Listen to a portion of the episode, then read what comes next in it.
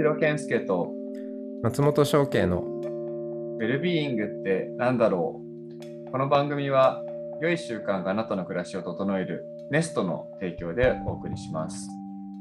良い生活習慣を始めたいと思っても一人だとなかなか続かないもの、ネストに参加して心や体を整える習慣化を始めてみませんか？詳しくは概要欄にあるウェブサイトをご覧ください。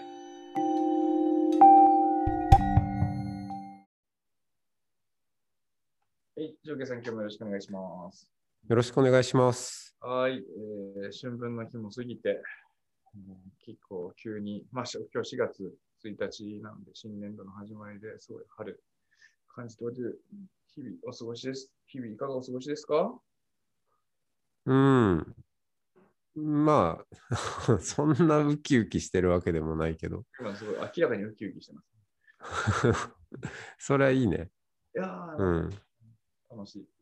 春すごい。いいよ。でも、そう、最近はどっちかというと、その、まあ、ウキウキよりも、なんかその悲しみほに少し注目をしておりまして、そんな話をしますか？うあぜひぜひ、春春と悲しみでいきましょうん。う。えどういうことですか？悲しみ。えーっと、そうそう、あの、まあ、このポッドキャストでも何度も、まあ、話したんですけど、文句マネージャーというのを、えー先月、先々月ぐらい、まあ、1ヶ月ぐらいやりまして、えーつまり何かというと、とある会社の、えー社員、まあ、全員だと400人とかになっちゃうんで、まあ、はい。そのうちの1割ぐらいの人で、うん。えー手を挙げた人、まあ、しれっとこの、えー人事からの、うんアンケートし、まあ、毎年こう社員のなんかあのみんなコンディションを探るアンケートとかをやるわけですけどそこにお盆さんと話したいですかっていうのがしれっと入っていてうん。なんだこれはと思いつつ、まあ、なんとなくつけた人に、はい、あの当選しましたっていう感じで、まあ、お坊さんと喋ると。うん。まあ、なんでそれをやったかっていうと会社とかあーまあ組織は大体どこもそうだけど目的があってうん売り上げを上げなきゃとか、えーまあマネタイズをどうするとか、うん、そういうこと、まあ、ばっかりでやっているがゆえになんか余白が最近特にないよねコロナになってますます、うん。えー雑談とかもね減ってとかっていう、まあ、そういう中で意図なき時間を持ってもらおうと、うん。うん、そのみんななんか忖度するようなうんうん、こう組織の中で、まあ、こう言ってみれば自分の声を本当の声を忘れてしまうようなそんな中でやってるよねと、まあ、そこからちょっと外れるような時間を持ってもらおうっていうことでえお坊さんと1時間話すっていうのをやったわけですね。先々月ぐらいから。先々月ぐらいからワンワンで。ぐらいやって、まあ結構一時期ずっとそれやられてたのもしてから、ある程度その、終わって成果とか、なんか結果とか見えてそうそうなんですよ。そこそこなんですけどまあいろんな観点からの分析があるんだけれど一つその文句マネージャーをやりながら、まあ、もちろんその話す内容は目的なき時間あんまりこう意図を持たないでもらうことがあの狙いなのでその人事と共有するとかなんか社長にこんな話してましたよって報告するとかそういうのはないですからっていうね。うん。うん、そういう前提なんだけど、まあ、一つだけその感情を音声からうん。分析するっていうそういう、えーソフトがあって、うん、でそれを導入してちょっとやってたんですね。じゃあ今回それかあの、そういう分析かけられたんですか？そうそう、ずうん、全部やった。おで見えてきたこと、ーうん、気になる。うん、あのまあ大きくざっくり言うとその社員の中でもコンディションの良い人まあど言えばこう健やかな人より健やかな人とちょっと、まあ、コンディションがあー落ちてる感じの人。なかなかこう、自分の声が出せてないというのか、はい。まあまあいろいろなストレスとはいはいか、うん、まあそのコンディションいいい社員悪い社員まあやったんですけどど、まあ、両方で見られたどっちにしても見られたこう結果としてうん。お坊さんと喋った後はうん、社員は総じて悲しみが増しているっていう、うん、なるほど。悲しみ。うん、悲しみが増している。そして、特に悲しみ感情ね、うんうん、が、まあ、強く出るっていうのかな。だんだんとこう悲しみの声が大きくなっていくっていうか。話してる最中です。話してる後です。話した後ですか、いや、あの、その感情を見るのは、あの、ははずっと話している時の音で見ていくんで、あじゃあ話してるなんです。うん、そうそうそうそう、なんかだんだんほぐれていって、悲しみが増していくと。特にコンディションの悪い人ほど悲しみが増しているっていう。うんうん。で、これをどう解釈するのかっていうも問題というか話が出てきて。そうですね。難しいね。うん。ねああのーまあ、感情にもね、まあ、いあのーいろいろな感情があって、喜びとか、まあ、悲しみ、えー怒り、憎しみ、うーん、まあ、落ち着きとか、いろいろうん。だよね。うん。うん、ネガティブ感情で、えーまあ、どっちかっていうと積極的に悲しみを持ちたいって、まあ、思わないえー人の方が多いだろうしうーんと、まあ、最近のなんだろうあの引き寄せの法則とかうん。なんかねそういうところで言えばもう、ポジティブうん、ものもうとにかくポジティブにものを考え使う言葉もポジティブにうん。えーうん、別にそうじゃないなくてもいいポジティブな言葉を使ってればいずれそうなるんだみたいな話ってあるじゃないですか。ありますうんでまあそれからするとこれ悲しみが増えちゃってどうすんのってい。うこともあるんだけどでも僕はそれを見てあうまあよよかったやっぱり良かったんだなっていう感じもしたんですね。っていうのはその、まあ、確かにその感情だけ見てるとそっかってなんかいい結果じゃなかったのかなっていう気が気ももしちゃしかったのかなとか。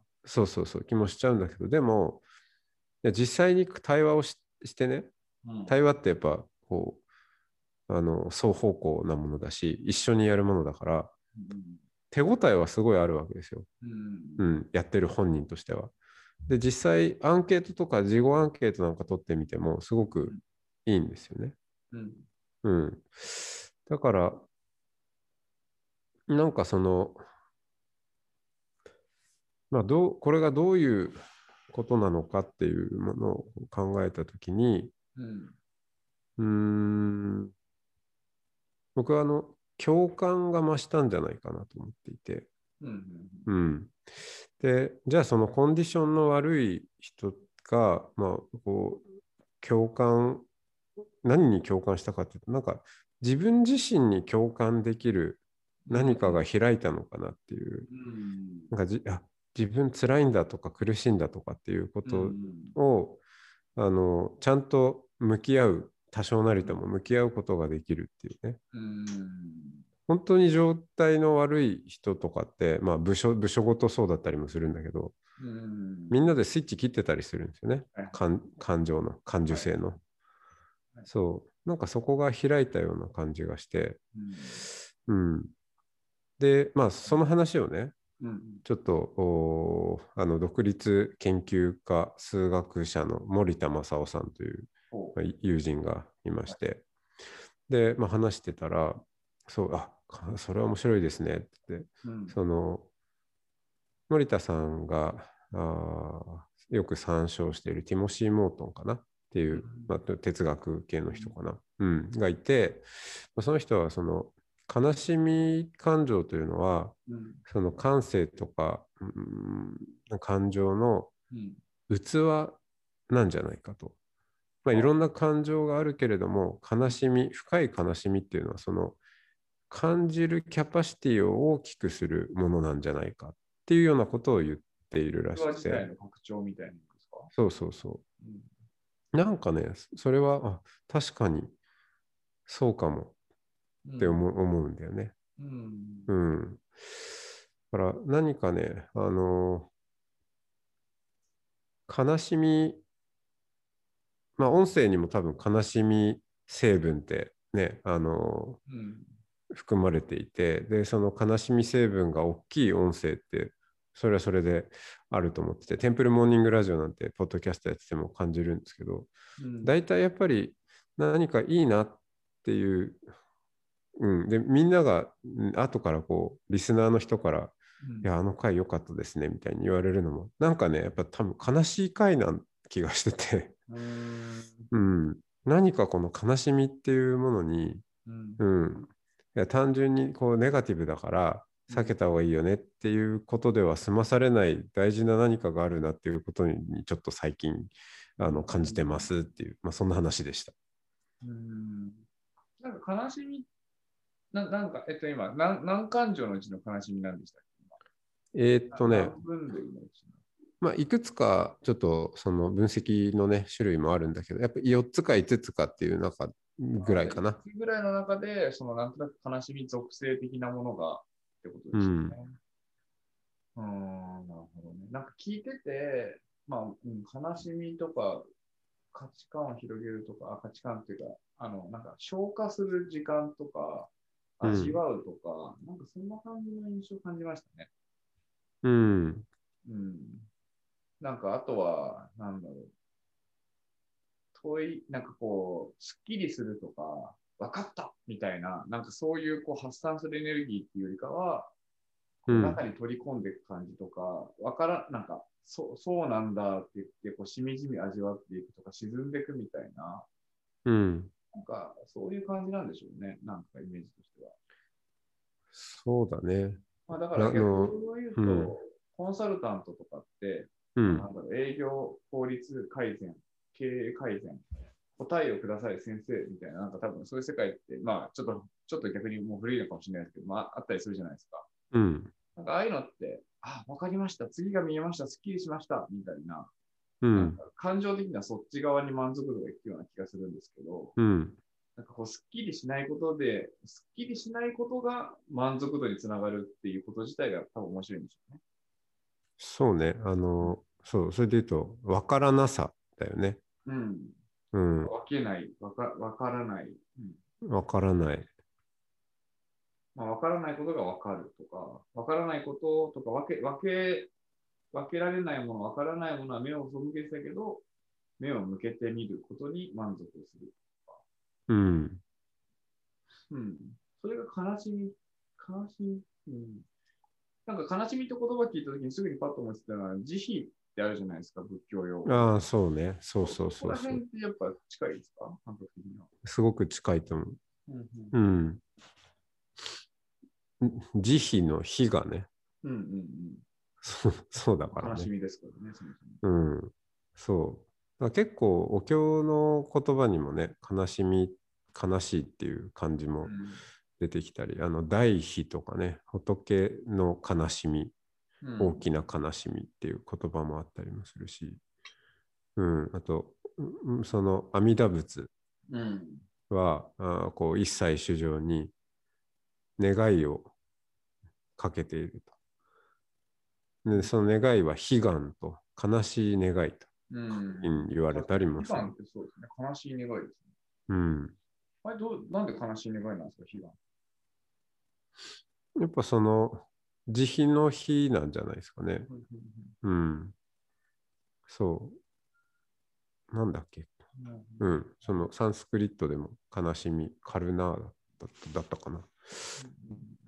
うん。あれですよね。あの、まあ、逆を言うと、その笑い、わまあ、笑うこと自体は否定するつもりないんだけど、やっぱ笑うって、まあ、どっかの本なんだか誰かのお話聞いたのかちょっと覚えてないんですけど、やっぱこう、もともと動物が牙を剥くみたいな、まあ、うんの、なんていうか、名残みたいな、とか、感情を高ぶらせるとか、威嚇するとか、なんか、なんかそういうのがやっぱあるらしいですね、笑いってね。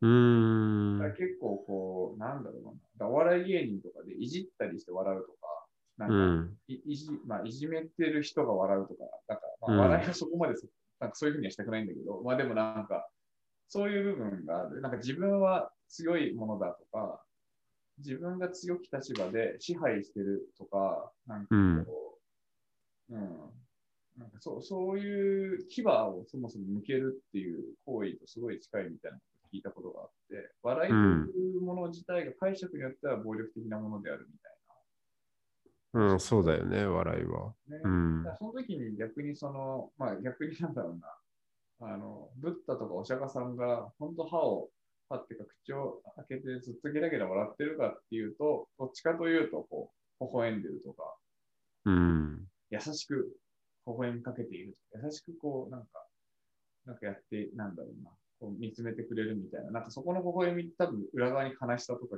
まあ、それが共感なのかもしれないですけど、うん共感を伴った微笑みみたいなのって、もしかしたら、その時に出す感情って、微笑みでありながら感情として共あの悲しみなのかもしれないな、みたいなことをうん。思いますね。そうね。人がつながる時の感情って、まあその 5, 5分類とかで言うと悲しみとかに近いんですよね。うん。そうね。うん、あの、その森田さんは森田さんで、うんそう、まあ、感情には2種類あるかもしれませんね、なんていう話をしてて、うんうん、開いていく方向と、はいまあ、こう閉じたり、うんまあ、こう分断的な方向のもの。で、開いていく方は、喜びと悲しみ、うんうん。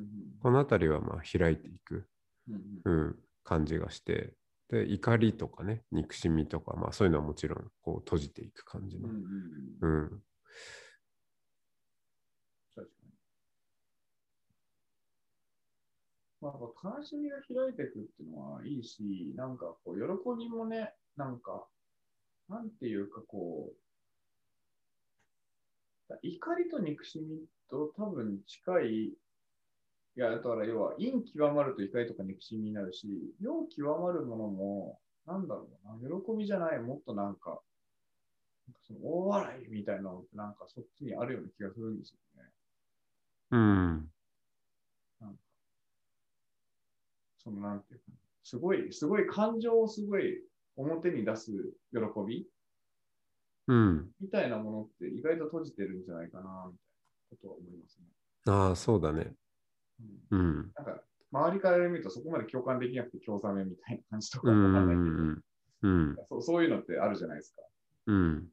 だからなんかどっちかっていうとこう、感情を出して感情を発散させるとか感情を表現するような、まあ別に怒りとかに一緒に感情を表現してるわけでもないと思うけど、まあ感情が出、なんかそういう意味だと強い感情が出たりとかすると意外と社会を分断するかもしれないし、もっとうん。ささやかなんだけど、ちゃんとそこを味わってるとか、そのささやかな感情をちゃんと深く味わいきってたりとかすると、おのずと開いていくのかもしれないな、みたいなのはちょっと思いましたね。そうだよね。なんか、その、深さ？うん。うん。なのかな。その質感が、その瞬間風速的なものではなくて、うん。うん。もうちょっと、こう、じっくりとしたもの。うん。うん。なんか、そうですね。感情、まあなんか感情みたいな観点で言うと、そういうのはあるかもしれないですね。うん。まあね、そんなことを思うと、ちょっと悲しみも大事にしようって思,、うん思っている春です。春っぽい話ですね。うん。悲しみ。悲しみを大事にしようって、じゃあ例えば、翔慶さん、具体的にどういう感じうん。まあ、そういうのがマインドセットが起きたときに、うん。生活の中で。あのーもちろんその自分のね、うん。なんか人人に、まあ、さされたことやらしてしまって傷つけたなとか、まあそういうね、うん。うん、う日常にあるものにも、うん。まあ蓋をしたりせずに、ちゃんと、うんうん、ネガティブなものって思っちゃうとこう遠ざけたくなるかもしれないけどいやそうじゃなくうんてそれはそれとしてすごくあの大事なものなんだっていうふうに思えたらなと思うしあとはその まあ同じようにあもうあまりにもどうしようもないから、うん。うん、もうないことにしちゃった方が過ごしやすいなみたいなうん。ものってまあその世の中、まあ、世界のニュニュースであれなんであれこう見渡してると悲しいことたくさんあるじゃないですか。うん。うん、こんなに悲しいことがたくさんあってこれ一個一個ね見てたらたいもう身が持たないしこれはもういいやっていうふうになんか、うん、思っちゃうようなところもあああったかなって思うんだよね。うんううん。ん、だけどいやそこは、うん、あの別に引き受けられないかもしれないけど、うん自分が何ができるわけでもないかもしれないけれどもでもだからといってどうせ何もできないんだから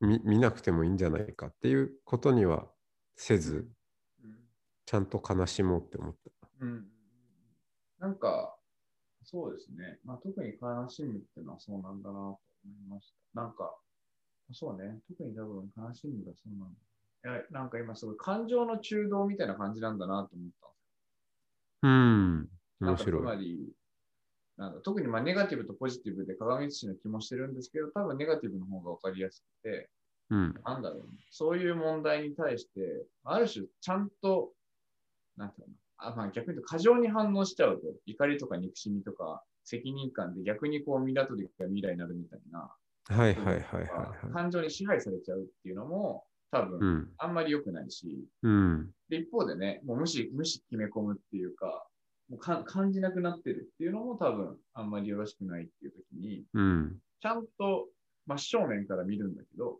うん、まあでもそれでいてなんだろう。ちゃんと自立とか自分の孤独、孤独とか自分っていうものをちゃんと立た立たせながら、でもそこにちゃんと共感していくみたいな、こう、だ要は、感情ゼロってことは、あなたなんか知りませんって言っても本当に完全に分断してる状態だし、うん、逆にもうなんか怒りと憎しみともうなんか一緒に、あななんかもうじゃあ一緒に行くよみたいななんかのってもうなんか逆にくっつきすぎちゃってる状態だったりするわけじゃないですうか。ん、うん、それこそ中道っていう状態って、なんだろうあのちゃんとコンパッションは持ってるけど、その気持ちにも寄り添おうとしてるけど、でもなんか、なんかある程度の距離感があるみたいな。うん、なんかそれを全方位的になんか持っていると、すごいこう、やっぱ慈しみが深い、慈悲深い人間って、そういう感情の中道にいるような感じがしましたね、今。そうだね。そうだね。で、まあそれがきっと、うん森田さんが言ってた、その、だからティモシーモとか、そのう器を、うん。うん、う感情の器なんだと、悲しみは。うん、で、その悲しみが器を拡張していくんだっていう。うんうん。確かに。うんなんかという感じがする感じでもいいし、なんか、うん僕はなんかちょうど間の中道を取るっていうようなイメージもあるなうん。なんか、あの、なんだっけ、えっと、なんかちょっと全然違う話なんですけど、全然違う話なんだけど、僕今イメージで、えっと、やってですね、あれなんだっけ、ドーナツ理論か。ドーナツ理論ってあるじゃないですか。経済学、SDGs とかであるやつ。わかりあます？あ、あはいはいはい。なんか、開発しすぎると、それはそれで地球を汚しちゃうというか、なんか環境破壊になるし、開発しなさすぎると人間社会が、まあ、ままならないみたいな、ちょうど間ぐらいで行こうみたいなうん。あると思うんですけど、なんかそんな感じのイメージ。うん。か感情レベルを、感情レベルとか寄り添いレベルを。そうね。あの、多分、そうなんだと思う。中道なんだと思うんだけど、でもそれが、まあ、時にね、この中道っていうのは、どうもこう、お中途半端感っていうのか、ううん、まあそういうふうにね、こう受け止められることもありがち。まあ僕なんかもそんな感じしてたし、昔は。なんか中道ってなんか生ぬるい教えだなみたいな。うん。でも、そう、そこに深さがあるっていうかさ。うん、わかります、うんわかります。なんか、快強なイメージ。なんかその、そのち、そのなんか、中間が一番こう深い感じ？どこうん。なんか両方とも陸地にあるような感じがして、その感じないこともすごい感じすぎることも、ある種浅い感じ。うん。なんかそこでずっとのたうち回ってるような感じがするんだけど、深さってのはどこまでも深くいってるような感覚はありますね。うんうん。それはそうだな。確かに僕ももうちょっと、いや、もうちょっと、だあれなんだよな。だからやっぱりそうすると、な今僕クラシあのリ、ネストのリズムですごいやっぱ欲しいなと思ってるリズムが、うん。まあ、実際一部のリズムでやってたりしますけど、やっぱ願いのリズムというか、祈りのリズムっていうか、うん。なんかあるものにちゃんとこう、意識のフォーカスを置いて、まあ、それが、なんだろうな、課題解決をするわけではないんだけど、そ、そこに思いを寄せるっていう時間を、ちゃんと、なんかルーティン化するというか、習慣化するのはいいんだろうなって思いますね、今の話を聞くと。うん。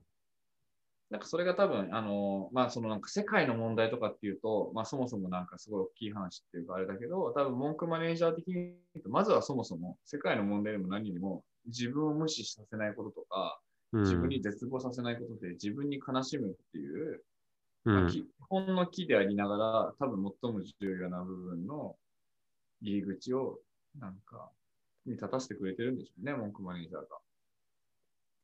うん、なんだと思う。立たせてくれるのもそうだし、まあ一緒にやるんだよね。うんううん。ん、なんか提供者と受益者っていう感じだとなかなかそうはならないっていうところがあって、まあそこは面白い。一緒にダイブしてる感じですよね。そうそうそう。うんね、でもそれって、どうどうなんだろうでもあれですよね。とはいえ多分話としては、世界の問題に悲しみを共に向けようというよりかは、やっぱり話をしてくれる人の悲しみに、翔慶さんも寄り添って一緒にこういる感じですよね。多分、文句マネージャー自体は。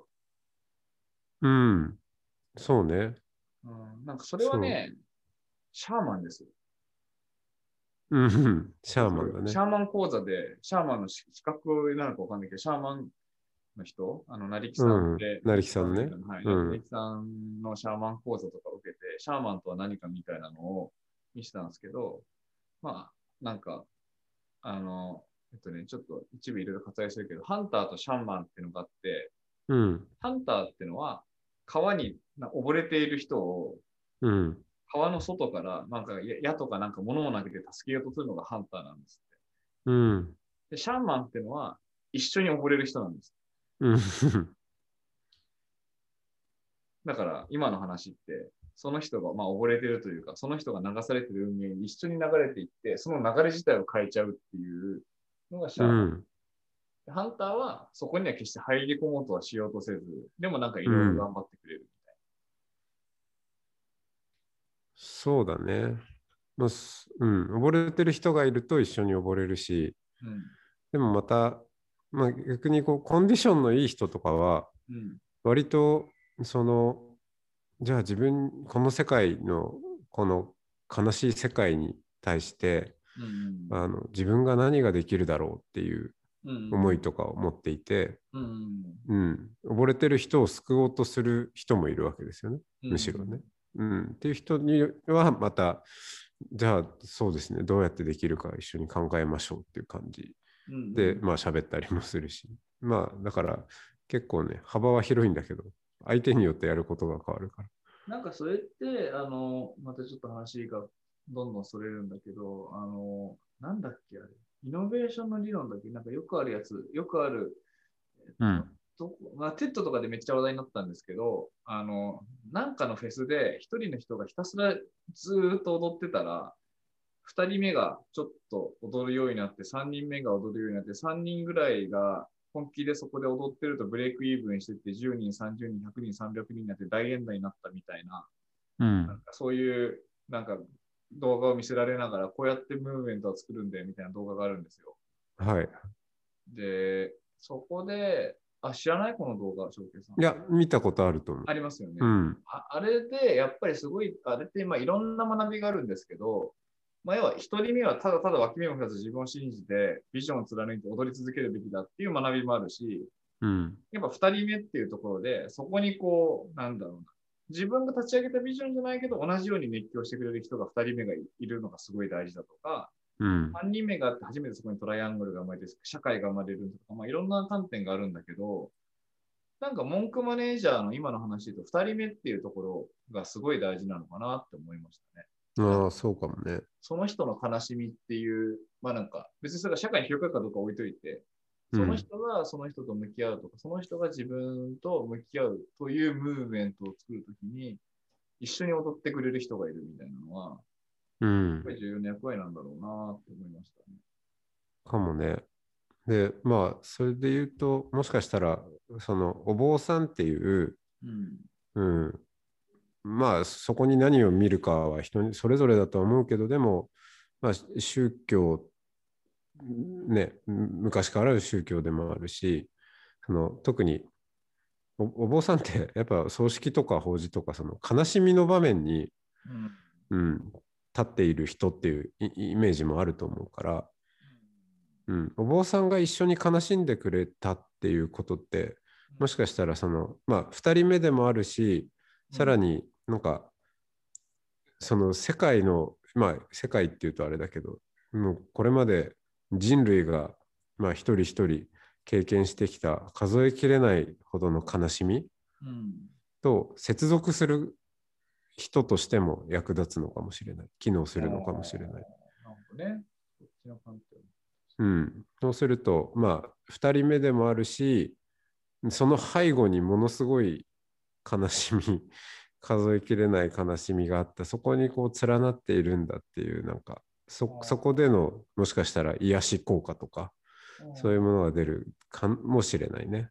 なんか今の話とも紐づけつつ、なんか翔慶さんにこの前、まあ、相談っていうかお話ししたときに、うん紐づいたんですけど、なんかそうやって一人目が踊っている中で、やっぱ二人目の立ち位置として、なんだろうな、やっぱり、うん、今言ってる話多分両方内包されるような感じだなとも思ったんですよ。で、これポイント、この動画のポイントって何かっていうと、なんかまあ動画がないんで動画の説明してもらいますけど、ムーブメントになったら2人目とか3人目とか多分抜けてるんですよね、確か。はいはいはい。そうだろそうそう。だからやっぱ、エンパシーサークルじゃないけど、なんかその人の悲しみみたいなものが、なんだろう、まあその人の悲しみとか、その人が向き合いたいところ、だそれはもしかしたら会社の中での、まあなんだろう、不条理な部分みたいなものに対する悲しみとか、う。うん本当はそこにエンパシーが生じる悲しみだけど、まあ、勇気もなくて、自信もなくて、そもそも自分を見つめてもいないから、そういう悲しみみたいなものは広がってなかったんだけど、なんかそこを文句マネージャーみたいな人が2人目としてきて、まあ、だけど文句マネージャーじゃないけども、そこでちゃんと文句の人がちゃんと悲しみを受け止めて共感し合っているバイブレーションみたいなものがあるときに、他の会社の人が3人目とか来て4人目来ていって、まあ、結果的にエンパシーサークルみたいになってって、スッと抜けていくみたいになっていくと、文句マネージャーがやっぱ焚き火の火付け役にはなるけど、実はそこの、なんだろう、連鎖っていうのは、もしかしたらそういう形で維持継続発展のができるかもなって思いましたそうだね。ね。うんだし、まあそれがいいな、それができたらいいなって思っている。うん。なんかね、う前ちょっとそういう話したじゃないですか。なんか、うんマネージャーで終わりだと多分、まあ、サステナビリティがなかったりするうんみたいな時に、なんか、コンサルタントではないんだけど、組織文化とかでもないんだけど、なんかそういう、なんかものね、エンパシーをつないでいく役割みたいなのもあるし、うん、でもある気がしましたね。うん。はい。じゃあ、今日はこのくらいにしておきましょうか。はい。はい。ではでは、ありがとうございました。ありがとうございました。